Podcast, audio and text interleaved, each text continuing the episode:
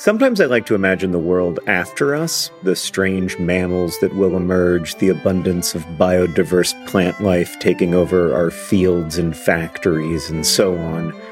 I don't think this world will be better. I maintain that we are the most interesting thing to happen on Earth, and there is real beauty and meaning in our curiosity and compassion, even as we also cause and witness so much suffering. But at any rate, there will be a world after us, after each of us. And that's why there's life insurance. It exists to provide a financial safety net to those who love and count on you. Policy Genius's technology makes it easy to compare life insurance quotes from America's top insurers in just a few clicks to find your lowest price. With Policy Genius, you can find life insurance policies that start at just two hundred ninety-two dollars per year, for one million dollars of coverage. Some options offer same-day approval and avoid unnecessary medical exams. So save time and money and provide your family with a financial safety net using Policy Genius. Head to Policy Genius dot com or click the link in the description to get your free life insurance quotes and see how much you could save. That's Policy Genius dot com. Policy Genius, because there will be a world without us.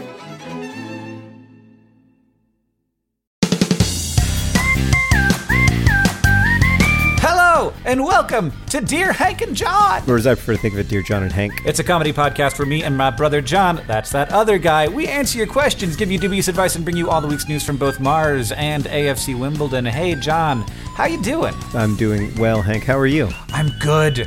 I'm good. I have I have a coffee, which is probably a little bit dangerous, uh, but I wanted I wanted to bring my A game, so I decided to do this on stimulants. I do feel like you're a person who, by and large, does not need a ton of caffeine to get going. No. Well, I mean, I'll be honest with you, and this is a difficult thing now that my life has changed. The, this trick that I used for years to be really like sort of like up and get 'em and go and like really energetic kind of person was I would sleep a lot. Mm-hmm. I would sleep nine hours a yes. night minimum. It's smart. And then I'd get up and I'd be like ready to take on the world. Like everybody's like, Hank's never tired. And I'm like, that's because I'm asleep most of the time. Yep. Yep. That is one of the benefits of not having a child. Uh, yes, it is not. It is no longer my life, though. I do find I have a very uh, wonderful ability to uh, it's one of the great privileges in my life that I can set my own schedule. And so I try I've tried to, since paternity leave has ended, not schedule anything before eleven, and that allows me to still sleep a fair amount. It's just not all at one go. Yeah, I haven't, uh, I don't think I've slept like eight hours in a row more than like ten or twenty nights a year since my kids were born. Yeah, that seems like it's going to be the case. Um, and, and it's almost, I, I remember I was talking to uh, to Dave, who, who uh, helps run D F T B A, and he was going out to VidCon, and he has two young children, and uh, it was like, it's going to be really intense, you're going to be on all day, and he was like, am I going to get to sleep eight uninterrupted hours? Because if so, this is going to be a vacation like I have never had before. And I was like, you will. You will get to do that. So have a really great time having the most intense uh, weekend of my life that will, to you, seem like a great day off. Hank, would you like a short poem for today? Do it for me, brother. All right, Hank, this poem comes from Ogden Nash, and it's very, very short indeed. It's just a couplet. It's called The Fly. Mm. The Lord, in his wisdom, made the fly, and then forgot to tell us why. Mm. I love a, I love a good Ogden Nash poem. Nothing like light verse. It's the most underappreciated kind of verse. We've got plenty of heavy verse these days, but uh, I like a good light verse. Maybe you should get into that business, John. Where's he, where's all your light verse? Unfortunately, I'm not good at. Uh, I don't have an ear for poetry. Like I can't. Uh, I can't mm. hear the rhythm of it in my head very well. But um, I am trying to write a, a book of another kind. Yeah, me so too. Hopefully I'll get that done at some point. Oh, God, it's hard. It is hard. Um, but among the things that could be difficult in our lives, it is a nice one to have, uh, how hard writing is. So yeah, you know what's a, the dumbest thing about writing I found is that, like, literally anything can happen. You're just making stuff up, and you yeah. got to make up the best one of all of the infinite number of things that could happen. So Yeah, uh, I don't really buy I, into the argument that, um, you know, like people who suffer from mental illnesses have like secret talents or whatever. You know how that's like a commonly uh, romanticized uh, thing about mental illness is that like, oh, sure, yeah. Well, but if Carrie Matheson just goes off her meds, she'll catch the terrorists in Homeland or whatever. Mm-hmm. Uh, I don't really buy that argument, but I will say that one of the benefits to my obsessive thought spiraling Uh, one of the very few benefits is that it uh, allows me to cycle very quickly through all the things that might happen in a fictional situation uh, and to choose from among them the most devastating. Uh, so I have found that helpful in my writing career, although, again, it's only really useful when I am well enough to uh, be able to write in the first place. Indeed. Um, well, now, now let's use that as a jumping off point for uh, our first question. Does that, does that sound good to you? Sure. All right. This question's from Katie, Katie, who asks, Dear Hank and John, it's going to be a quick one. Uh, my longtime partner and I are getting married in October, and clearly the first thing I had to do was put together the music for the reception. I have two questions. How do I convince him to let me put Pen Pineapple Apple Pen on our wedding playlist? And two, any other song recommendations? Well, Katie, first, I don't have an answer for number two, but for number one, don't do that. What is Pen Pineapple Apple Pen? Really? Really.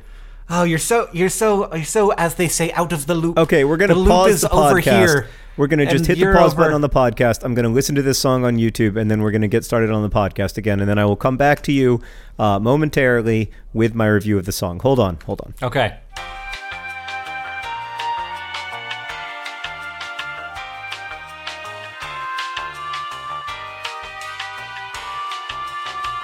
I have now uh, watched this fifty-one second video, uh, Pen, Pineapple, Apple Pen, which inexplicably has one hundred eighty-two million views on YouTube.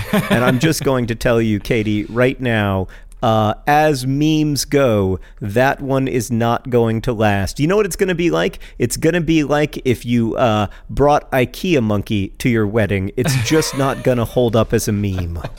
Yeah.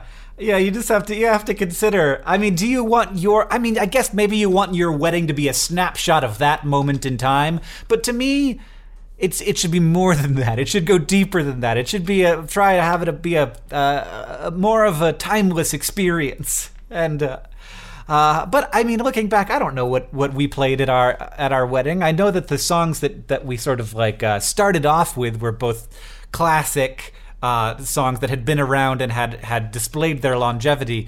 Uh, I don't have it be like the song that you dance with your dad to. Um, never mind. Definitely do that. What was the first song you had oh, with uh, with Catherine? Do you I, remember what your I, first song was? What your first dance oh song? Oh, God. Oh, God. I want to say it's Nothing Matters When We're Dancing, but I think that's wrong, and I think that it was some, it was like Walking After Midnight or some Patsy Cline song, and I feel real bad that I can't remember right now. Is Nothing Matters When We're Dancing, is that a Magnetic Fields song? I love that song. Yes. Oh, it's God, that's good. Such a beautiful song. That whole album, this is a little personal, but whatever, we're getting into personal stuff. Uh, that uh, album, sixty-nine Love Songs, Volume one, was playing the first time Sarah and I made out, so I have extremely fond mm, memories mm. of all the songs on that album. Um, Interesting. Uh, ours, we danced to this Ryan Adams song. Um, I don't remember the name of it, but I know some of the lyrics, so I'm going to Google it now. I miss my family and I miss Kentucky, uh, being some of the lyrics. The song is called Oh My Sweet Carolina by Ryan Adams. We, uh, we almost danced to a beautiful song by Old Crow Medicine Show. Um, but then we realized that it was about a brother and a sister, and so it didn't seem right. Ah, yes. Uh, uh, there's uh, there's a similar thing to that. The, uh, the the the music that we used to start off Brotherhood two point oh, every episode of Brotherhood two point oh ever, it is called Brothers on a Hotel Bed, uh, which I was like, yeah. I just I just like looked literally on like LimeWire, the Napster substitute, and I just typed in Brothers, and I like looked at all the songs that yeah. had the word brothers in them, and I was just and and like now I've listened to the words to that song, and I'm like, wow, that's not super appropriate to our. To we should joint pause project. To be grateful we should. To Bright Eyes. Is that the name of the band? No, it's the Postal Service. if we should pause to be grateful to the Postal Service for, um, well, both for the heroic job they've done delivering the mail here, there, and everywhere for the last uh, one hundred ninety-two years, but also uh, for never suing us and forcing us to take down every single Brotherhood two point oh video entirely because of that, like, eight-note jingle. Mm-hmm. Yep. That would have been really bad for us and, and quite mean. Thank you, Postal Service. We appreciate that.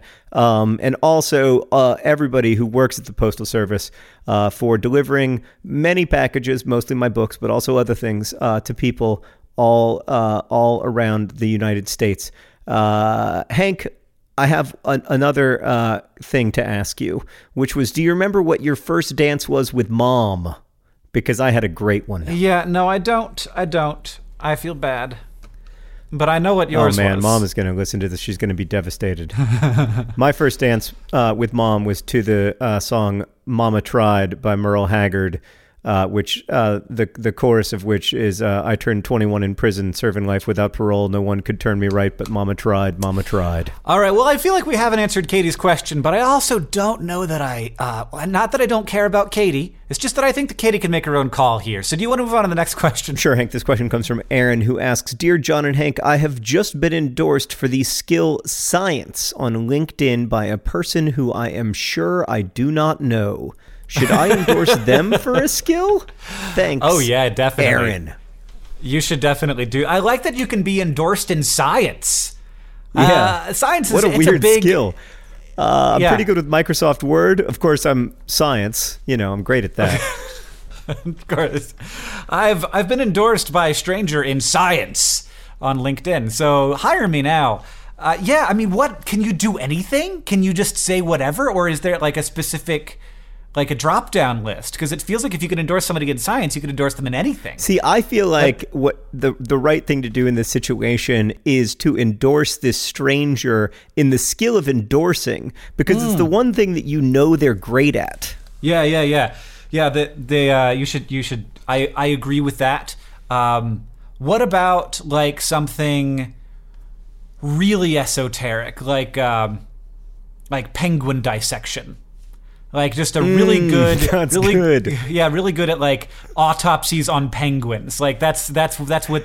Boy, I've seen this person do a lot of autopsies on penguins, and they, he always gets to the bottom of the, the cause of death for that penguin. By the way, it may be obvious to people who have used LinkedIn ever once that Hank and I haven't ever once used LinkedIn. Maybe. We're not totally sure what LinkedIn is. Like, we've seen it on Google search results, of course, when like looking up old friends from high school or whatever, but we've never like yeah. been to it as a website. I actually, I, I have, and I go to LinkedIn and I have a LinkedIn profile, and people send me messages, and I think that sometimes they even pay LinkedIn to send me a message, and I look at them about once Ugh. every year, and I always feel mm-hmm. really bad because it's a, it's sometimes it's people that are like perfectly like good questions, or uh, or they are interested in working with one of my various uh, enterprises, and uh, but but eight months will have passed, and I'll be like, eh, it's probably not worth me writing back to them now. You know, Hank, what I like um, most about your LinkedIn profile, and I'm on it right now, is that your job title uh, is Younger Brother. Yeah, that's my job title at, at Vlogbrothers. You say that for the last ten uh, years and one month, you have been the younger brother of uh, on uh, on Vlogbrothers, and you also call yourself a creator, uh, which is an interesting job uh-huh. title, and host. Now, see, I would not, if I was giving you a job title, it would not be creator and host of anything. I would give you the job title uh, C E O and uh, um, Chief Innovation Officer. I feel like that's a very LinkedIn job oh. title. Sure, yeah. Yeah, I would make you the Chief Innovation Officer of SciShow and the C E O of um, of Complexly Productions. Yeah, well, I guess I, I probably haven't changed it since uh, since Complexly started existing, have I? Yeah, I haven't. Well, you should have me write your LinkedIn profile. It's my gift. You are. It's the thing that I'm best at in the world. Uh, just kidding. They won't even let me view your whole profile because I don't have a profile of my own. And they say I can set one up for free, But I'm not, I just, I, I take it, like, I have enjoyed so much not having a LinkedIn, having there be one social network where I do not network. Uh, all right, Hank, let's move on to another question. All right, thank you for ending the part where we make fun of my LinkedIn profile. It is a little bit of a terrible LinkedIn profile, but you're a good person. Okay, thank you very much. I'm glad glad to hear. Uh, John, I have a question from Tyler that is important to my life, and so I have to ask it. Hopefully you will have advice for both of us. Dear Hank and John, I recently got a haircut and I found myself in a dilemma. When the hairdresser asks, how would you like your haircut? I have no idea what to say, so I usually just respond, uh, short? Obviously, this does not help. Fortunately, this doesn't usually prevent me from getting a good haircut because I've been seeing the same person for many years. However, I'm going off to college soon and I will have to face this question in an unfamiliar barbershop. Any dubious advice on what to say in this situation is greatly appreciated. D F T B A Tyler. Help, John, help me, because I have the same problem. They're like, what do you want it to look like? And I'm like, hair. The key, Tyler, is not moving. Like, the mistake that you've made, everything that you've done is flawless up to this point where you chose to leave home for college.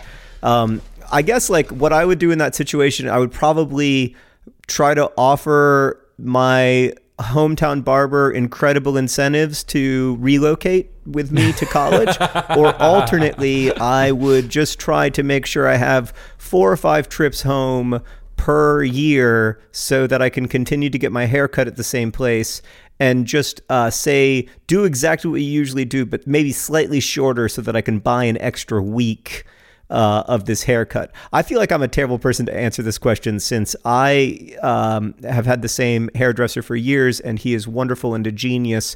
Uh, and when I didn't have him, the only thing that I could say was that my hair is thicker than you suspect it will be. Yeah, I, they, they always say that to me as well. We have the good green hair genes. They're always like, wow, look at all this hair. And I'm like, I don't know how to feel about yeah, that. Yeah, they say that to me less these days, but yeah. um, the uh, so Catherine does the thing where she will actually, she's going for a particular look and she's seeing somebody new or she's doing a new haircut. She'll like get a bunch of pictures and she'll put them on her phone, or she'll print them out even and bring them with her. I just can't, I can't bring myself to do that, to like, to like print out a picture of like David Beckham and be like, make me look like David Beckham. It just feels, uh, feels wrong. Uh, it feels like in, in, in violation of some contract I've signed with society for some reason. Uh, yeah, I mean, it's not wrong, but I also like to I also like to empower uh, the hairstylists that mm-hmm. I work with. Like, mm-hmm. they know hair much better than I do, so I right. want to acknowledge that, like, while it is my head of hair, they are also the expert in the subject, and I'm kind of, like, trusting them in this deal. Mm-hmm. And so I, w- I want them to mostly feel like they can do whatever they want. But then, to be fair, if I don't like what they do, I will never go back to them. Right. Well, I have this problem where I, uh, I I wait too long to make my hair appointments, and so when I call the barbershop, they're like, uh, "Who would you like to see?" And I'm like, uh, "Thursday." Uh, I just uh, whoever is available Thursday. So I I've seen pretty much everyone at the barbershop that I go to, uh, and there's like thirteen of them. So I really need to center in on somebody. But uh, but I and I have several that I like quite a lot, but none of them uh, are available when I want them to be, uh, which, which oh, is... I only work with David. Yes, I so really I should just, get I think there. The, the answer here is clearly to import your uh, hairstylist mm-hmm. to your college town through whatever means uh, is necessary. Let's move on to another question, Hank. This one comes from Amina, who writes, Dear John and Hank, I am a fourteen-foot-tall octopus with three heads. Hank, it is the question we have been waiting for all this oh, time. Oh, thank goodness, a space alien. Uh, just have been, and pl- just tell us what to do. We've made a hash of this, Amina. We've done a terrible, terrible job with our planet. We've do- we've made very marginal progress and at great cost to biodiversity. Please just come and take us over and make us better. Yes, we need a couple of things from you. We need we need flying cars, and we need you to just tell us what to do. Just a cheap, sustainable energy source, a better political system. Um, like, explain to us, like, what we sh- how, what should we do about the Electoral College? Yeah, no, we just we need your unique authority and superiority. Okay, go on with the question. I John. am ready to give my world over to a sentient fourteen-foot-tall octopus with three heads, which I think says a lot about the situation in which we find ourselves, Hank. But unfortunately, the question goes on, no, I'm not. Dang it. Ah. Uh, but sometimes it feels that way. Uh, because of the way people treat Uh, or look at me. You see, I'm a young Muslim woman of color who wears the hijab, and I'm currently studying in a very uh, male and white-dominated subject at a university. As a result, uh, I have to deal with racism and presumptuous comments about my faith and ethnic identity. I know that you guys say that we should imagine other people complexly, but when I try to get a deeper understanding of the people who misjudge and stereotype me, I find myself excusing their actions, thinking things like, well, he might be saying offensive stuff now, but he's a good person deep down. Maybe he volunteers for charities on the weekends and help helps old ladies ladies across the street. And this leads me to wondering if maybe the stuff being said to me is my own fault, which I know rationally it's not. My question is essentially this: is it always a good idea to imagine other people complexly, especially when they refuse to do the same to you, and when doing so may harm your own perception of yourself? I thought this was a really interesting question, Hank. Now, I, I have to say, uh, personally, um, yeah, I don't think that imagining other people complexly means uh, forgiving their failures to see you as a full and complete mm-hmm. human. It only means trying to see them as a full and complete human. So it doesn't mean saying, oh, they're a good person deep down, or that other things that they've done might excuse their failure to imagine you complexly. Um, so I think like that's where... Uh, that's where the logic break has to be, you know, where where you have to say, like, this is not okay, uh, but at the same time, th- that doesn't mean that this person is merely evil. Mm-hmm. Yeah, and the the thing that happens is when you when you do this, you start to be less angry at them, um, and that can feel like may- maybe. Like you, you still have to you still have to create an explanation for why this thing is happening. And if if the explanation that you then create because you're less angry at them then turns inward upon you, then then that is not it, it it's a really difficult thing to to try and figure out the difference between like understanding someone and and like forgiving them or uh, or or excusing them. I guess forgiving is different from excusing. So the difference between understanding and excusing, um, I think, is really important. And they can seem like the same thing. And if you are in a way excusing them, then you if you're trying to find another w- another place to put the blame and you put it on yourself, then that's obviously like the wrong the wrong way to go. It is really exhausting in practice to have people make assumptions about you, to have people see you as less than fully human. And uh, really, it's it's really difficult to f- figure out a way uh, through that when it's part of your daily life. And I don't want to minimize that. And I also know that Hank and I come at this from a very specific and, uh, you know, very deeply advantaged point of view. Uh, but I, I do think that ultimately, if, it, yeah, I think it's really important, like Hank said, um, to, uh, is there, well, I guess more, I would just leave this as an open question. Is there a way to understand without excusing? Mm-hmm. Not a rhetorical yeah. question, genuine question that I don't know the answer to. Yeah. Yeah. I mean, because understanding is so, so vital to the progress of our species and, uh, but also so is holding people accountable for them taking actions that, that hurt other right. people. So we need both of those things. Right. And, yeah. and, and like in the fact that it falls upon the people who are being hurt to figure that out isn't unfair, but it does. Um, it, it should not solely fall upon them, but, um, and, and I, I do my best to not allow it to solely fall upon them and to, yeah, to, to think about that as a person who doesn't experience that. But it's always going to largely fall on those shoulders. Hank, uh, there's another question I want to ask. It's from Val. Val's house caught fire this week, leaving that mofo Charizarded, is what Val said. So that's a direct quote, just to be clear. Like we're not, um, we're not making fun of this situation. The beginning of Val's email is, "My house caught fire this week, leaving that mofo Charizarded." Okay, but in all seriousness, everyone, including my two kids and my husband and our three cats, are safe. Uh, Uh, aside from a few burns on my husband's arm, that's terrifying. However, we lost three rooms of our house. Also, my husband and I are musicians in a band together, and we lost our recording and P A equipment, along with some very sentimental items. Um, and our daughter's Skylanders and Pokemon cards. The list could, of course, go on. Needless to say, the most important thing is that everyone is safe. We have very good insurance that, taking, that is taking care of our needs, replacing everything, and even putting us in temporary housing until the repairs are finished. However, friends and family and acquaintances keep offering to donate money. I uh, suppose that we could use it for deductibles and other expenses, but since our insurance is taking such good care of us, I feel guilty taking it. I've been telling people to donate to the Red Cross instead, but still, it ends up in my PayPal. Though I'm extremely grateful for such great people in our lives and really just for being alive another day, how can I move past the guilt I feel for taking money from people? I realize that they want to help and it's the only way that they know how, but I just feel like there are so many people suffering worse than we are. Oh my God, it's burning, Val. Thanks for reminding us, Val, that it is indeed burning. Yeah, uh, yeah. Make sure that this is a good time, Hank, and I like to do this on a regular basis. Make sure right now, today, that the smoke detectors in your house work, because that could actually save your life. Just do it. Just yeah. Make sure that your smoke detectors work, because that uh, can save your life. Indeed. Okay. That aside, that aside. Uh, I think Val has to accept the money in this situation, don't you? I do, and Val can do whatever Val wants to do with it. Val can uh, give yep. that money to charity. Val can uh, take that money and buy better P A equipment than they had before and invest in their business. Right.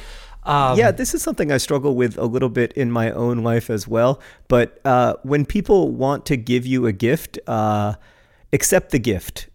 It, mm-hmm. It's good to accept the gift uh, because I think if, if a gift is really freely given, uh, people want you to accept it and they'll be grateful to you for accepting it. And if you end up donating that money to charity, if you end up, you know, spending that money on Skylanders and Pokemon cards, whatever you end up doing with it, uh, that's that's your call.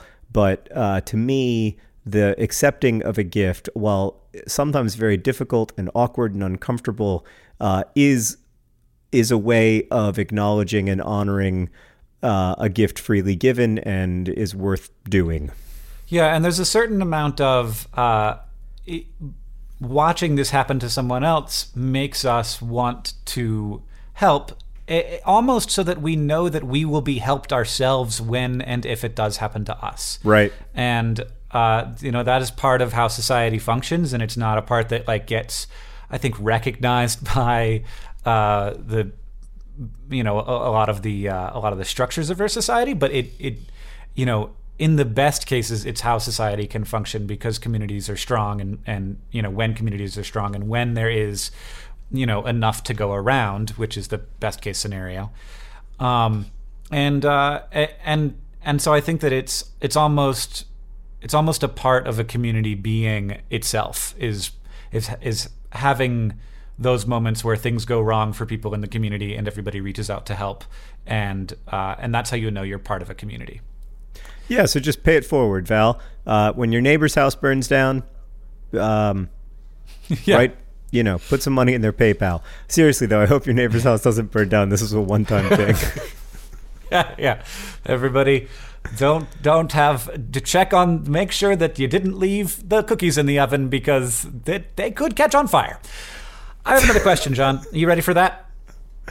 Um, you know what I was just thinking about, Hank? Okay. Yep. uh, I was just thinking about how, you know, when Snickers sent me those three hundred seventy-eight Snickers bars, they probably just did it as a as a gift that, that they wanted me to freely receive. But I felt so bad about getting the gift that I've, um, you know, turned it into a tremendous amount of marketing for them that probably generated way more than three hundred seventy-eight Snickers bars worth of sales. And in a way, like, I haven't been following my own advice. So I just want to say to every candy company in the world, Um, that next time you send me three hundred seventy-eight of something, I will not be mentioning on this podcast. I will enjoy that candy and or money and or anything else you want to send me. As long as it's three hundred seventy-eight of something, I'm going to enjoy that in private, gratefully, uh, a gift freely given and freely received. Well, John, I have to tell you, I've done a little bit of work in corporate marketing, and uh, they know when they give you a gift that they are uh, have a chance of receiving it back. And that's the only reason they do it. Well, heck. Uh, with that noted, it's that all a su- it's it's all a subtle manipulation, uh, and and uh, and I I watch it happen, and watch people be subtly manipulated and be like, well, I won't be affected by this, and then I watch them be affected by it. And that's how it all works. Oh, I want to be very clear that I've been deeply affected by the generosity of by my of my friends at the Mars Company. Um, yeah, there's no getting around it. It's it's made a huge difference in my life, which reminds me that today's podcast is brought to you by Snickers. Oh, God. Snickers. Delicious, nutritious. It's just as good as an energy bar, anything else that you could eat, uh, except that it's uh, slightly less expensive than a Cliff Bar. Snickers. Podcast is also brought to you by the social network work site LinkedIn. LinkedIn. We link you in, I think is their tagline. I mean, if it isn't, they've... Wait, let me... I'm Googling we link you in to under... To, Hank, that is not any website's tagline, and you oh, like, well. I you've just you've just stumbled upon a million dollar idea, which is selling the catchphrase "We link you in" to LinkedIn. Yep. Well, I, I've already registered uh, we link you in dot com, so it's done. Contact the C E O of LinkedIn, Reed. Sure. Did I get it? I have no idea. I did get it. I did get it. God, I'm I'm so good at knowing Silicon Valley C E O names. Today's podcast is also brought to you by the Postal Service. The Postal Service, a wonderful band and an excellent federal government service. And finally, this podcast is brought to you by Space Aliens. Space Aliens, hello, we're down here. Please help. Seriously, we need it. Seriously, Space Aliens. This episode of Dear Hank and John is brought to you by ZocDoc. Look. There are, I think it's fair to say, some imperfections in the American healthcare system, but there are ways that it actually has recently gotten easier. I don't compromise on a lot of things, but I do not love feeling like I can't find the right doctor for me. And I've gotten very lucky that I have found some good doctors for me. When it comes to your health, there shouldn't be compromise. Don't go back to that one doctor who uses your appointment to catch up on the latest headlines slash their family group chat slash their crossword puzzles just because they're available right now or they happen to take your insurance. Instead, like you don't have to keep going back to a doctor who you don't like. You can check out ZocDoc, a place where you can find and book doctors who make you feel comfortable, who listen to you, who prioritize your health, and you can search by location, availability, and insurance type. So literally no compromises, because with ZocDoc, you've got more options than you think. ZocDoc is a free app and website where you can search and compare highly rated in-network doctors near you and instantly book appointments with them online. Once you find the doc you want, you can book them immediately. No more phone calls and waiting on hold with a receptionist. We don't have time for this anymore. And these doctors all have verified reviews from actual real patients. Booking appointments with tens of thousands of top-rated, patient-reviewed, credible doctors and specialists. The typical wait time to see a doctor booked on ZocDoc is between twenty-four and seventy-two hours. That's it. You can even sometimes score same-day appointments. Go to ZocDoc.com slash Dear Hank and download the ZocDoc app for free. Then you can book a top-rated doctor today. That's zocdoc.com slash Dear Hank. ZocDoc.com slash Dear Hank. Every time I know it's coming, and I'm like, I'm going to have to say doc, ZocDoc dot com right now, aren't I? And then I do. I'm getting good at it, everybody. ZocDoc dot com. Seriously. All right, Hank, uh, I want to I want to ask you a, a serious question. Okay. If I may. Mm-hmm. Um, because you highlighted it, and I assume that means that you want to answer it. Okay. This question comes from Ben, who writes, Dear John and Hank, while listening to your show, I began to wonder about the stars and navigation on Mars. Mm. Would Mars have the same constellations and star layout as Earth, or would its angle in space be different enough that we could have new constellations? I'm personally a fan of the Razor being a new one. I don't know if that's a reference to the Motorola Razor, like the cell phone, but uh, anyway... If they would be the same, how far would you have to go before they are different? Are we talking Jupiter or Neptune or even further? So, mm. Hank, if I'm standing on Mars, would I see the same constellations that I see now? You would, but the but the navigation would be different. So Mars, uh, so the angle that Mars is at has an effect on where how the constellations spin around the planet, but it doesn't have enough. Like, it's not far enough away for the constellations to be different. Um, and indeed, you would have to go very far away for them to start to be noticeably different, um, like light years. But um, but there, uh, but but yes, the, the thing that would change. So the constellations would all be the same, But uh, but the like the North Star and the South Star would be different stars. In fact, I don't think there there are stars there, so they would just be like sort of arbitrary spaces in space. And then um, the uh, the planets would also move differently, because, obviously, for obvious reasons, because Mars and Earth, and you would see Earth. Earth would be a thing. Mars would not be a thing in the sky. Um, obviously, we couldn't see Mars from Mars. And uh, and so the, all of the like when Saturn was in Virgo stuff would be different, but um, but this, the constellations would all be the same. Well, that's kind of cool. Yeah. So there's really no reason to go to Mars before twenty twenty-eight, is what you're saying. Um. Well, I. I what? You know, just uh, just that there's really no reason to go to Mars. Well, the, the nice thing is that we wouldn't really have to worry so much about navigation, because probably by the time we got there, we would have a pretty good like G P S system set up anyway. Uh, but if you had to, you could definitely navigate by the stars on Mars. You would just have to do it slightly different than you would on Earth. And I'm just ignoring whatever John's saying because I don't think that it's very helpful or nice. Well, Hank, I'm not trying to be nice. I'm trying to get our podcast renamed Dear John and Hank, okay? Uh, I have another question for you. Well, the good news is I made I made that bet for twenty twenty-eight. So you're just going to have to hold on to this podcast for a long time, even though I'm almost certainly going to lose that bet. It's still going to be called Dear Hank and John for a long time. So I have made the smart call here, and I will never. The interesting question is whether A F C Wimbledon is going to get to the Premier League oh, before human beings get to Mars. Bet? And that is a really that is an interesting bet because it is probably a tight it race. It could be, yeah. Well, actually, I I would definitely um, take. But the, we'll have to think about like yeah. what would be good. Mm-hmm. Uh, stakes in that bet, because it's not going to be something as minor. It's just the name of the podcast. Hank, I have another question for you. Okay. It's from Anna. Mm. And she writes, Dear John and Hank, my husband and I are moving to Texas soon, and we plan to buy a house. We both would like to have enough land that we can plant trees, and since land is inexpensive compared with California, where we currently live, it looks like we will be able to. My question is, how many trees would one person need to plant to offset their carbon footprint? Oh. Oh, Anna, mm. I have terrible news. Oh, I yeah, I have even worse news than John has. What is your news? Well, my news is that the, probably just the the amount of water that you would have to pump to your house would outweigh yeah. the amount of of carbon you're going to sequester in that tree. Unless you are in a uh, a very sort of humid, wet, wet yes. part of Texas, which is not the Texas of, of my memory.